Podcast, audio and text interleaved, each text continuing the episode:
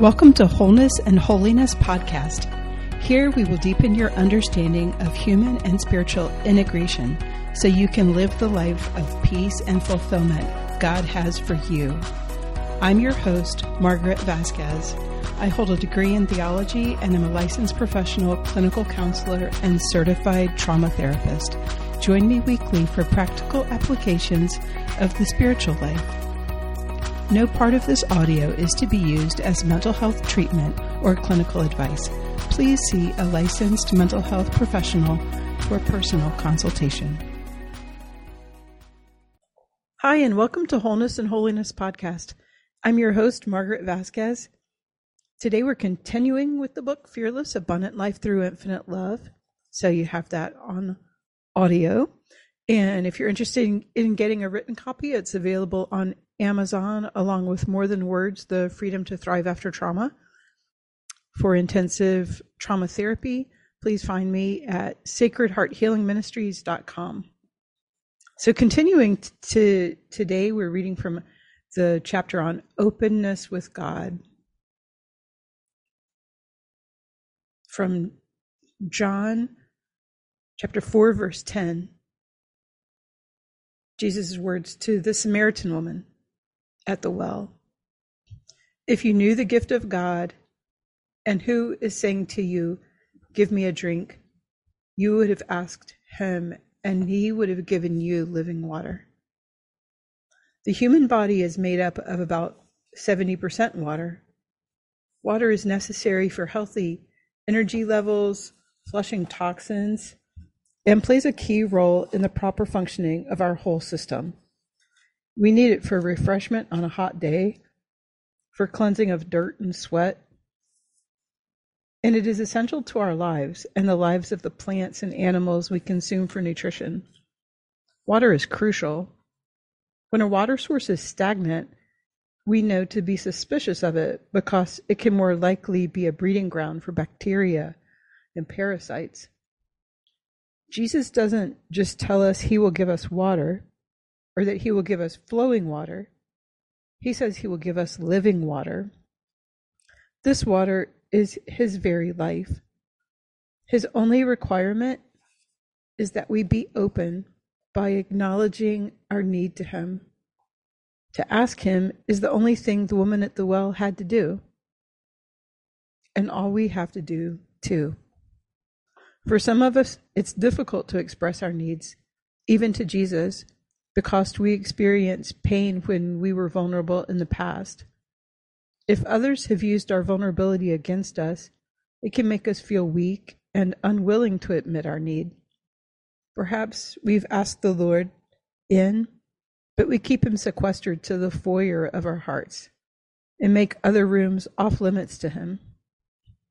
Maybe there's a particularly messy room we think we haven't sufficiently sufficiently tidied up and are ashamed to let him into, or a room we are too scared to enter at all.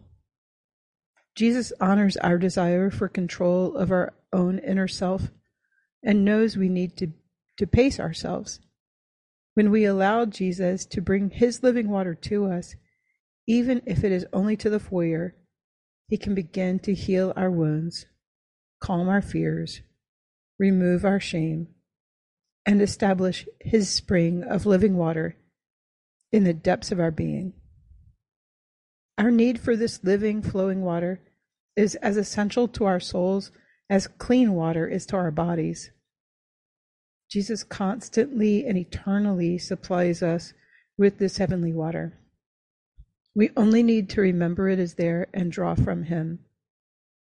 Living water would, of course, be flowing Let's not stop the flow with sandbags and dams of sin and pain, but allow Jesus free rein to flow into every area of our minds and hearts and through us to others. Whenever we are on our journey, however long we've been walking with the Lord, there is more to open to Him because He has so much more of Himself for us.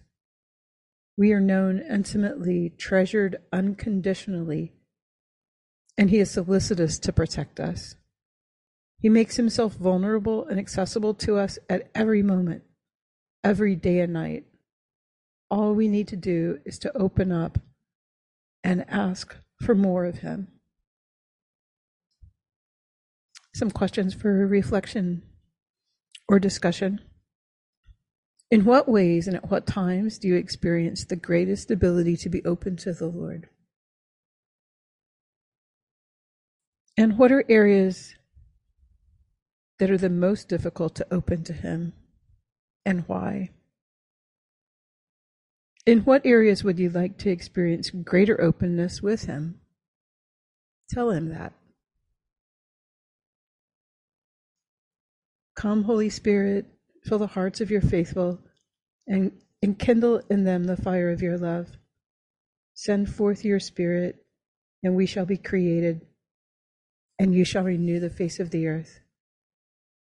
O God, who by the light of the Holy Spirit did instruct the hearts of the faithful, grant us by the same Spirit to be truly wise and ever rejoice in his consolation. Through Christ our Lord. Amen. As an action step, maybe ask the Lord to show you if there are areas of your life and your heart you've not yet opened to him or which he desires to fill even more fully with his living water. And then give him permission to give you his life in those areas.